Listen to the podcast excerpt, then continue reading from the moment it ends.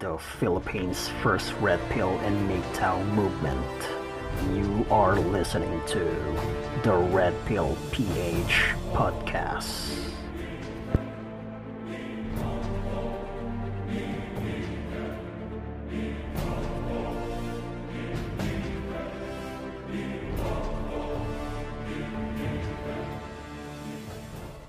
What is going on guys? Welcome once again to another episode of the Red Pill Podcast dito sa ating official podcast platform ng The Red Pill PH Podcast. Okay? So tayo ay naririnig din sa Spotify, okay? At sa Anchor.fm. So download lang kayo niyan, okay? So this uh, topic pag-uusapan natin bakit nga ba madali nang makuha yung mga babae na 30 anyos pataas na at yung mga lipas na yung kagandahan. At bakit mahirap makuha at mapaibig yung mga babaeng bata pa, nasa prime pa? Okay, nasa 18 to 25 years old. So sa red pill community yun yung tinatawag na the critical uh, time of all women. Okay, yung 18 to 25 years old. Okay, yung kasi yung uh, pagdating sa mga babae, hindi yun tinuro sa kanila yung kanilang prime na tinatawag. Okay, so pag uusapan natin yan in today's episode ng ating podcast. So, going back to the topic, bakit nga ba madaling makuha na yung mga babaeng lipas na, laspag na, gurang na, o yung mga babae na umabot na ng 30 pataas, okay? Bakit sila, kadalasan sila na ang kusang lumalapit sa iyo at kusang nagpapahiwatig at nagpapapansin para ligawan mo at para diskartehan mo, samantalang bakit noong panahon ng kanilang prime at ng kabataan nila, ng kagandahan nila which is from 18 to 25 years old, bakit napakahirap silang paibigin at bakit parang napaka-celebrity nila. Okay, na parang ikaw pa yung fans nila na habol ng habol. Okay, pansin ng pansin. So, yan ang mga pag-uusapan natin kung mayroon mang nakikinig sa ating podcast, okay, na mga kababaihan, please pakinggan nyo ito nang sa ganun ay lumaya kayo sa kasinungalingan ng feminismo, okay, na walang idinudulot sa inyo kundi kabiguan at pagkaligaw ng landas. Sa mga babae dyan na nakikinig ng podcast na to ngayon, pakinggan nyo maigi to at isabuhay ninyo. Okay, dahil ito ang hindi sinasabi hindi lamang ng feminismo pati na rin ng komunidad at society natin pati ng magulang nyo, ng nanay nyo, o kung sino pa yan na relatives ninyo. Okay? So without further ado, let's get this party started. Okay, so bakit nga ba madali nang kunin ang mga babae na over 30 years old o yung mga babae na may anak na single mom, okay? Mga gurang na lumipas na yung kagandahan at kabataan and sort of that. At bakit mahirap kunin at mapaibig at mailap yung mga nasa kagandahan pa. Okay? So, sa buhay ng babae, kayong mga kalalakihan, makinig kayo rito. Sa buhay ng babae, meron lang tinatawag na uh, mate search. Okay? Yung tinatawag na mate, mating search or mate search time. Okay? So, pagkatapos kasi ng ka, uh, kamusmusan ng babae, so pag tungtong niya ng 18 years old, okay, ayun yung time na bumubusilak na yung kanyang ganda, okay, yung kanyang kabataan, youthful glow, kumbaga, yung attractiveness niya, okay, at yun ay naglalast lamang ng approximately 7 years, okay, kayo mga babae makinig kayo, pakinggan nyo ito, okay, iyan yung tinatawag na critical um, time para makapilit maka-attract ka ng pinaka high value na male na maa-attract mo bago pa lumipas yung, crit yung 7 years critical years na yan okay? From 18 years old to 25 years old. Okay. Ang tinuturo kasi ng feminismo is that walang limit eh. Okay? Na-guess nyo yan na, na desirable ka pa rin at high value women ka pa rin hanggang 50 years old ka which is napakalaking nakakalungkot at napakalaking kamalian. Okay, napakalaking kamali at kalokohan at ililigaw ka nito ng landas lalo sa mga babae. Okay, nagiging delusional kasi ang mga kababaihan lalo ng mga feminismo at yung mga modern women ngayon na akala nila desirable pa rin sila hanggang 50 anyos. Ako, kahit lalaki ako, nakikisimpatya ako, nakakalungkot at nalulungkot ako kung bakit ganito ang mentality ng mga babae ngayon at ganito ang tinuturo sa kanila. Okay.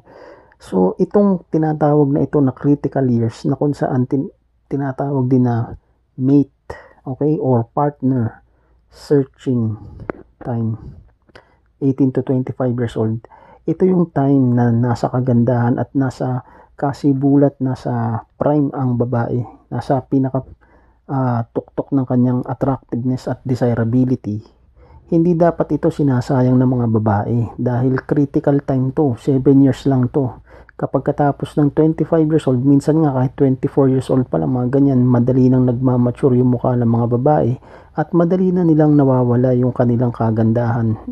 Okay, youthful glow, kumbaga, yung attractiveness nila. Hindi kasi nila napapansin ang mga lalaki, tayo, we can distinguish if the woman is desirable and attractive to us in just 1 to 2 seconds ng pagtitig natin sa kanila. Alam natin yan, okay? Sub, in subconscious level, alam natin yan kung girlfriend material ba ang isang babae or wala, pang friendzone lang o kaya pang one night stand. Alam natin yan ng mga lalaki, wag na tayo maging ipokrito dito. Okay? So ito kasi yung mga hindi tinuturot, inaaral sa mga babae. Ang akala nila, eh, walang limit walang katapusan, walang hangganan yung dating ng lalaki sa kanila. So magtataka sila, nag, wala silang gagawin kundi ubusin, lustayin lahat ng panahon ng kanilang prime time, prime years, 18 to 25 years old. Hala, sige, papansin, pakipot, pachusi, pinaglalaroan yung mga lalaki na manliligaw, playing mind games, doing a lot of shit tests, okay? Wala nang ginawa kundi subukin ng subukin, okay? Sagarin ng pasensya ng lalaki, pahabulin, paasahin. Ayan ang mga ginagawa ng kababaihan sa panahon ng kanilang prime time. Okay?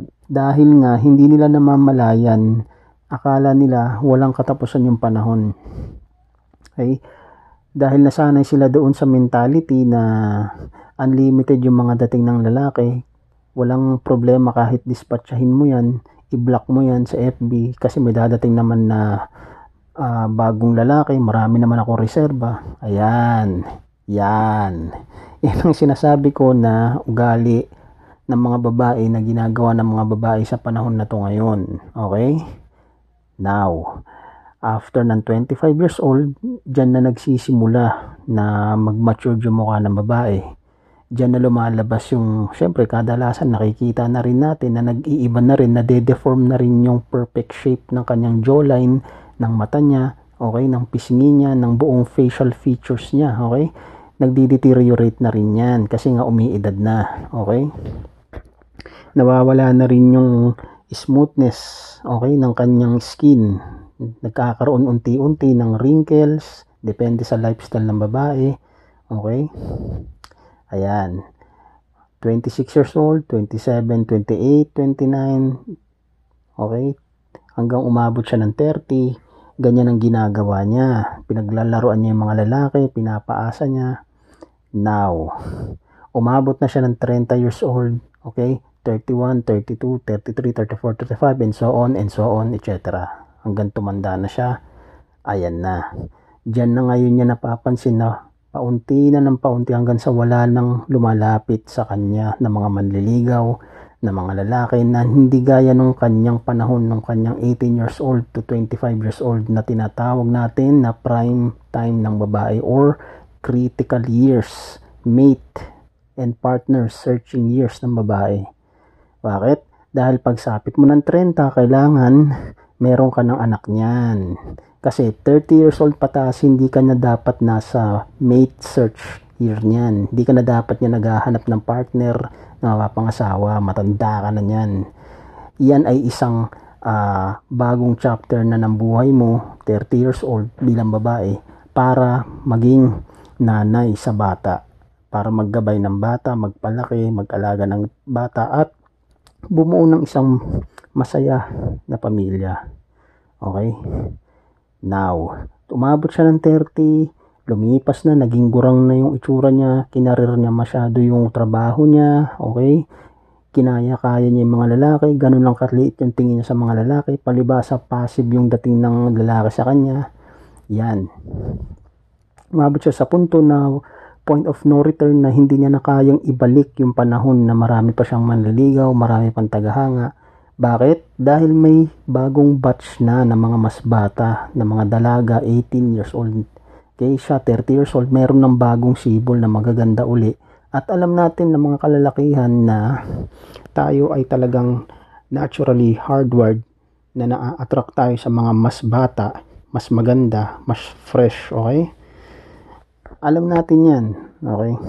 Wala tayong magbulahan dito. Siyempre, kung papipiliin ka, merong dalawang babae sa harapan mo, 18 years old yung isa, maganda, napakagandang dalaga, tapos 35 years old, anong pipiliin mo?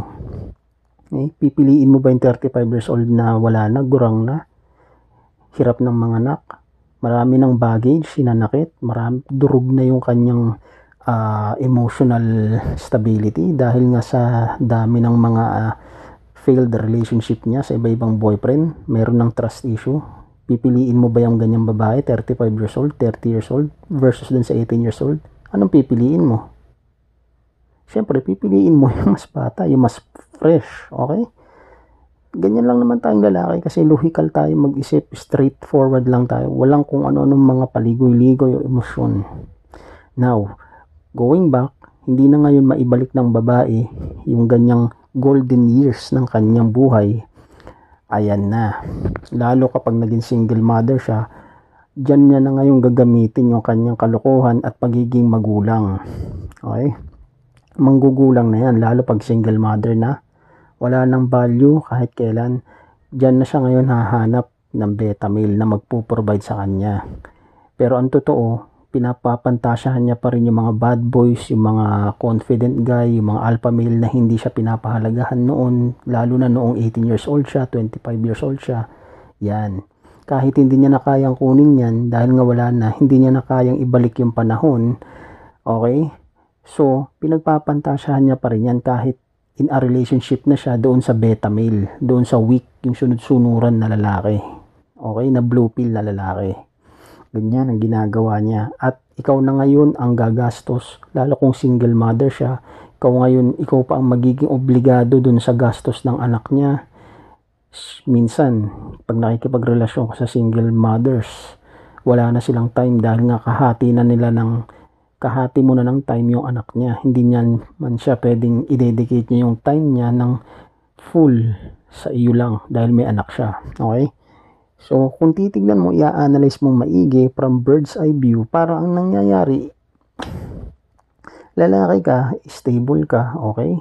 Disente kang lalaki, ginagamit ka niya kahit may anak na siya, pinagsawaan na siya ng maraming babae, lumipas na yung kagandahan niya, eh para ang nangyayari, ikaw ang pinantatapal niya para dun sa kamalian niya, dun sa nakaraan niya, habang hindi talaga ikaw ang gusto niya. Okay? Pinagpapantasyahan niya pa rin yung mga alpha male na bumuntis sa kanya o kaya nang iwan sa kanya, yun pa rin ang nasa isip niya habang ikaw is ang purpose mo ay gastusan siya, okay, buhayin siya. Okay? At alagaan yung anak niya kung siya man ay single mother and so on and so on. Nakita nyo mga kabataang lalaki kung gaano ka manipulative at gaano ka gulang. Okay, gaano ka weak, ka brutal ang nature ng babae. Okay, pero hindi natin sinasabi na kagalitan nyo mga babae. Remember, hindi tayo nagtuturo dito na gawa ng masamang babae. Binabalik lang ng red pill, okay?